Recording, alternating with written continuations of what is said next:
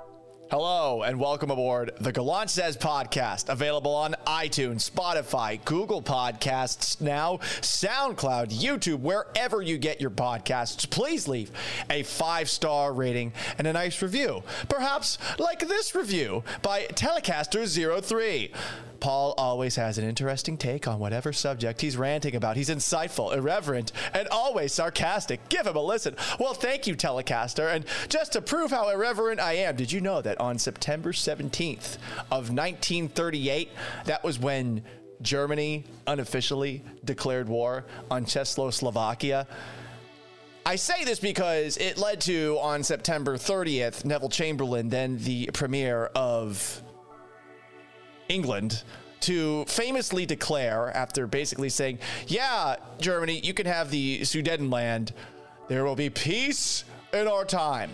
Giant puss bag, Neville Chamberlain. And you know what? England does something a little earlier. France steps in a little bit earlier. Maybe World War II doesn't become as catastrophic as it eventually did. Thanks for that, Neville. Anyway, let's get to the show. I was just kind of curious what Paul gets to say. You are definitely living in the hindsight world today, Paul. You f***ing grow up, mother.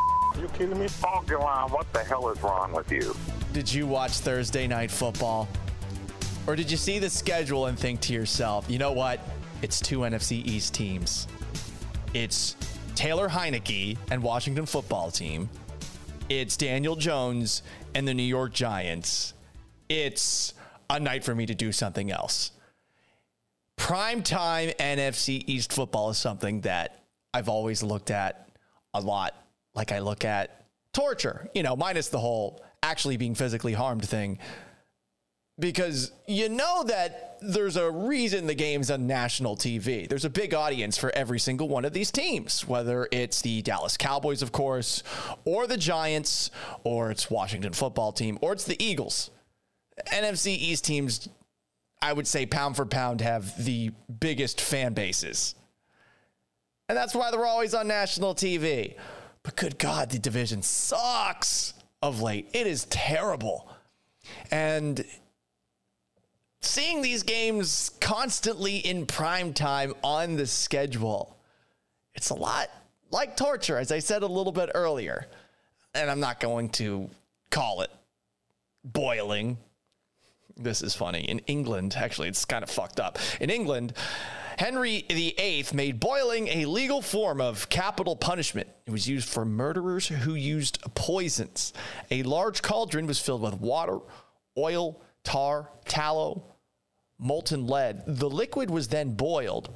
Sometimes the victim would be placed in the cauldron before it was boiled so as to be cooked slowly, Jesus, or they would be placed, usually head first, into the already boiling liquid.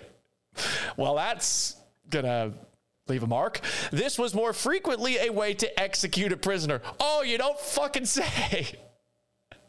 Rather than extract a confession. Well, what's going to happen? You, you dunk the guy under, excuse me, you boil him, his head first, and you bring him out. You think he's going to actually say anything after the after that? Uh, also, dunking, another form of torture, I found interesting. Before we get back into talking about the NFC East, yes, I know I'm delaying the inevitable. Dunking was a form of punishment mainly reserved for supposed witches. So there is a chair. It's on like a pulley and the chair would be lowered into a pond or a barrel slash vat of water. So the victim would be lowered until completely submerged. And the chair was raised if the victim was about to pass out or if they confessed. so this is how you tortured witches. Personally, I would say that tarring and feathering is probably a little bit more similar to watching NFC East football and again, sarcasm. But uh, for those who have never seen tarring and feathering in action, it sounds kind of funny. I mean, you're putting tar on a guy and then you're going to put feathers on him. But I would watch the HBO television show John Adams. I think it's in the first episode. It's pretty messed up. Anyway, NFC East football, Paul. Get back to it. NFC East football, it's ugly. It features teams that don't matter. Yes, big fan bases, but you know none of them are going to do anything this year. Dak Prescott and the Cowboys have a great offense, but the rest of that division, I'm not sold on Jalen Hurts after one game where he's throwing screen passes and check downs and is throwing to the first thing that he sees and is scrambling for most of the game. I'm not buying into that quite yet. The rest of the season, you know what you're getting, just like what you got in Thursday night action. And Luckily, there's no more Thursday night games that feature two NFC East teams, at least based off of me looking at this schedule. And Monday night football, well, uh, it's, it's coming around the corner before the end of the month. Monday, you got the Philadelphia Eagles and the Dallas Cowboys. So the Monday after this coming one, oh boy. Well, I guess that's the only other Monday night football game that's going to feature two NFC East teams. That's that's promising, right? Right? Sunday night football. What do we got? Um, you know what? I don't think we have that many NFC East games in prime time. You have Week 17 a Washington football team Dallas Cowboys game, but I think honestly, on schedule, this ain't bad. And it kind of bums me out. Yeah, you didn't see that left turn coming. I've come to find, especially after the game that we just watched on Thursday night, where Washington football team wins because after biffing on a field goal at the end of the game, the Giants were jumped off sides and they got to kick the field goal again. And there was a bunch of other crap that happened towards the end of the game. It was a mess. It was ugly. It was bad. And yet it was enjoyable. It's a little like watching a Nic Cage movie. And there's a lot of bad Nic Cage movies out there, right? I don't even recognize any of the Nic Cage movies that have come out since like 2011 on his IMDb page. Stolen, never heard of it. The Frozen Ground, Joe, Rage, Outcast, Left Behind, Dying of the Light, The Runner, Pay the Ghost, The Trust, Dog Eat Dog. He was in Snowden for like five minutes. I do remember that. Army of One, Arsenal, Vengeance, A Love Story, Inconceivable, Mom and Dad, The Humanity Bureau, Dark, Mandy, Looking Glass, 211, Between Worlds, A Score to Settle, A Color Out of Space, Running with the Devil, Kill Chain, Primal, Grand Isle, Jiu Jitsu, Prisoners of the Ghostland, Willy's Wonderland, and then Pig. Of all those movies, Pig is the only one I've heard. Use your own imagination to imagine the plot for all those movies, but they probably involve Nicolas Cage overacting and driving my friend Brad crazy. I have a friend who can't stand Nicolas Cage, and everybody in our friend group, I think, has been pranking him for a good five years and just buying him random Nic Cage items. He just opens up a box and he finds them. But the NFC East is, is like Nic Cage. You know that whatever he's in is not good, and yet you can't look away. And you find yourself enjoying it, but you're pretty sure that you're enjoying it ironically. Eventually, though, when you enjoy anything ironically, you come to find that you like it. I used to use the word bro ironically. Now I say the word bro way, way too much. I used to like Creed ironically. Now I'm, I'm back to loving it. Weathered, Human Clay, masterful albums. Hey, look, it's my cat. I kind of want more NFC East football in prime time. And from the looks of things, we got no more Thursday night games featuring NFC East teams. You have one Monday night football game on the schedule. It's the Eagles and the Cowboys. And then you have one last one. And it's not going to be until week 17. It's Washington football team and the Cowboys. And honestly, it's probably going to be flexed out. I guess the NFL finally heard us. And here I am. I want more. What's wrong with me? What's wrong with me? Maybe I'm just sad. The Seattle Mariners season came to an end in their loss to the Boston Red Sox on Wednesday. 9 4 in 10 innings. Ugh. It got out of hand quickly.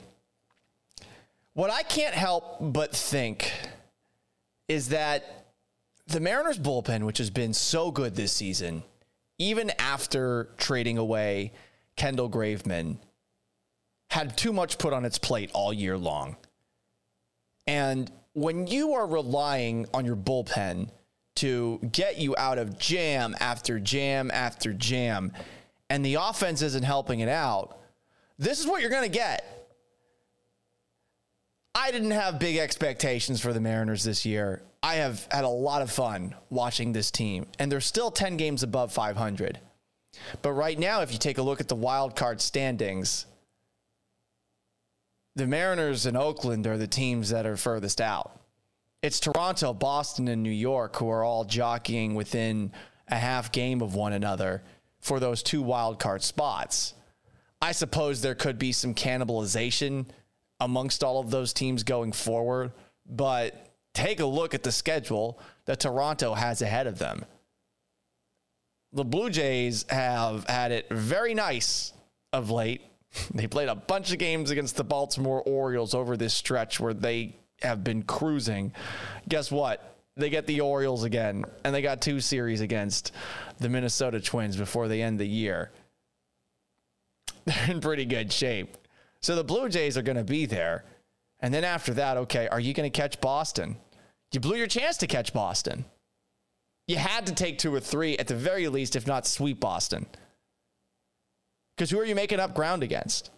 The only team in the wild card standings that you're competing with right now, you're jockeying with right now, are, are Oakland. Okay, great. You can overtake Oakland, something that I thought was possible a couple of months ago, and something that I think would actually be something you can hang your hat on after this year. I mean, if, you come in second place in the American League West and you're plus 500, that's that's a pretty good season, all things considered.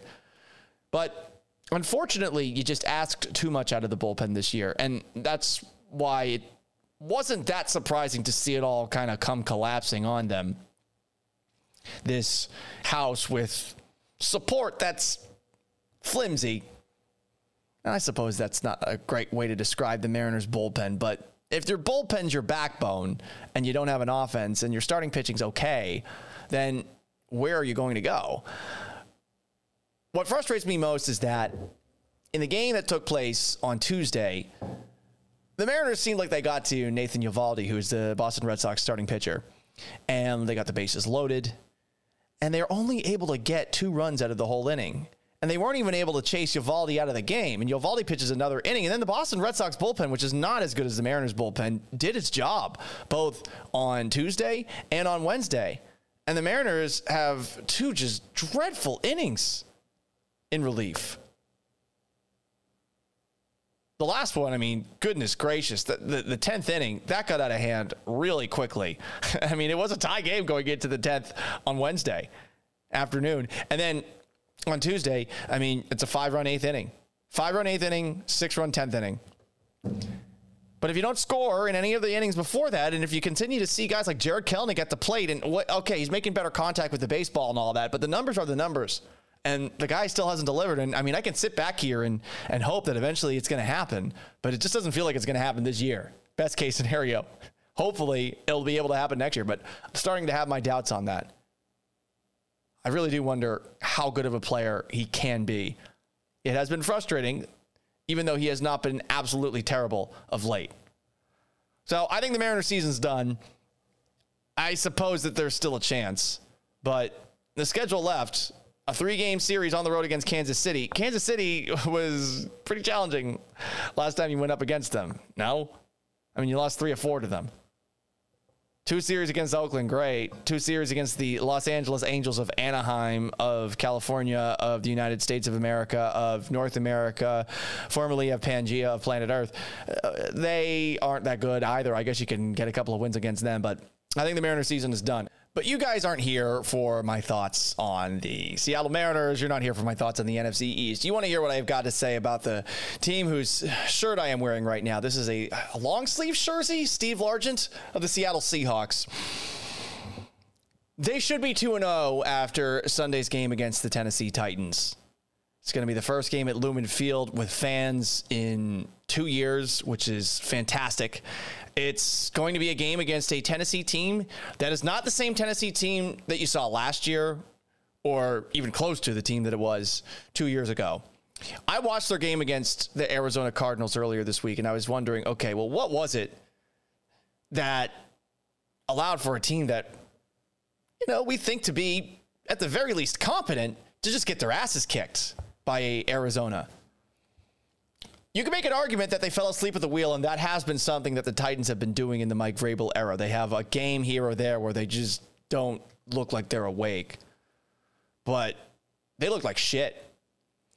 One of the calling cards of Tennessee has always been their offensive line, and Taylor Lewan, who's coming off of a pretty serious injury, was just getting victimized by Chandler Jones, who had five sacks in the game, but it wasn't all about Chandler Jones. The Cardinals have a pretty good front seven from the looks of things if they're able to do what they did against the Titans' offensive line and to hold Derrick Henry in check the way that they did. And I think something that Tennessee is going to find out the hard way the rest of this year is what life is like without their former offensive coordinator, Arthur Smith, who left from Tennessee and now is the head coach of the Atlanta Falcons. I mean, he looked his team looked like shit too. this past Sunday, I just watched the game between the Eagles and the Falcons. My God, the Falcons could not stop committing penalties, but that's neither here nor there. Back to the Titans. Ryan Tannehill is someone who I have never, ever, ever had a whole lot of respect for as a quarterback. But over the last two seasons, I have to admit, the guy has done a lot to change the way that he's going to be remembered when his career is done. When he was in Miami with Adam Gase, ugh, I didn't think much of him, and I, I can't help but think about this story that came out about how once at practice he threw an interception to a practice squad guy, and then he got all uppity towards him, essentially saying, "Oh, you're just you're just a six stringer. Yeah, go celebrate it like you won the Super Bowl." It's like, okay, Ryan, make the playoffs and do anything of value. So Tannehill is now the quarterback of the Titans. And in this game, I'm starting to see some of the same things that I saw from him before. Arthur Smith and that offense gelled together in a way that gave Tannehill a, a weird fringe MVP candidate kind of season in 2019. He's sailing passes, he's throwing them high. And it's not like he doesn't have any good passes at all. Whenever he's throwing it to A.J. Brown, he looks good. But didn't we think that Julio Jones was going to unlock this, first off, level of the Seahawks offense? A lot of you guys were beating the drums so that they would sign Julio Jones. And I was sort of like, well, the guy's had some injuries over the last couple of years, and there's also concerns about his actual work ethic. And he looked awful in that first game. I mean, the most noteworthy thing that Julio Jones did against the Arizona Cardinals was that he got called for an unnecessary roughness when it would have been third and short for Tennessee. So he fucked that up. and after that, I mean, Mike Vrabel even talked about it after the game. After that, he was invisible. There are a couple passes thrown his way. He dropped them. You know, you would think that a wide receiver corps featuring Julio Jones and AJ Brown would work, but sometimes these wide receiver cores that look fantastic on paper do not work out on a field. I mean, we've been seeing it what in Cleveland for the last couple of years, right? With Odell Beckham Jr. and Jarvis Landry. Beckham's been injured, but when he's been healthy, like what what the hell's going on? Why can't Baker Mayfield on that offense make it work? It's got so many weapons. It's got two running backs. It's got a solid offensive line. So Anyway, it, the, the main point I'm trying to make here is that this Tennessee team sucks. They are not good. They created some pressure on Kyler Murray, who in that Cardinals offense does not seem to be doing more that has been drawn up by Cliff Kingsbury, which is to no surprise, right? No one is surprised that Cliff Kingsbury is not drawing up a more nuanced offense.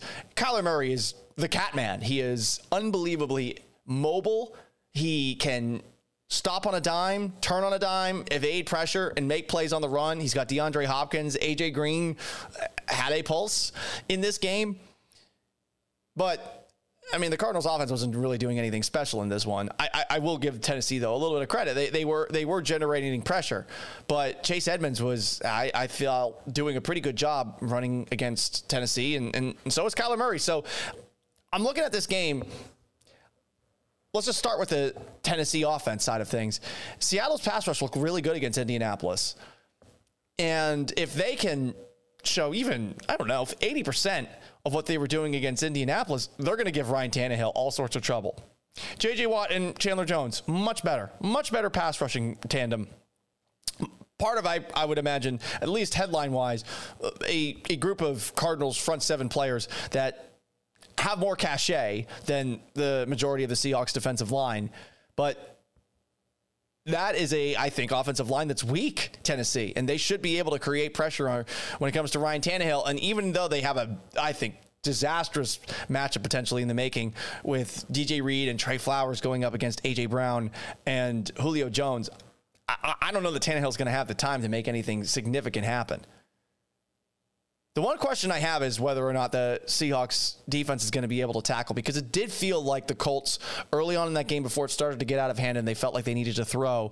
It did feel like they were pushing the Seahawks around at the point of attack. And Indianapolis has a good offensive line, at least in my opinion. I don't know what was up in that game. I don't know if it was just Carson Wentz holding the ball a little bit too long like he always does. I thought he was getting it all relatively quickly, but the Colts I felt like did a pretty good job on the ground. And I think Seattle's going to have to step it up. Obviously, against Derrick Henry, you, know you can't you can't half-ass it. The guy's a fucking monster. He's a huge human being.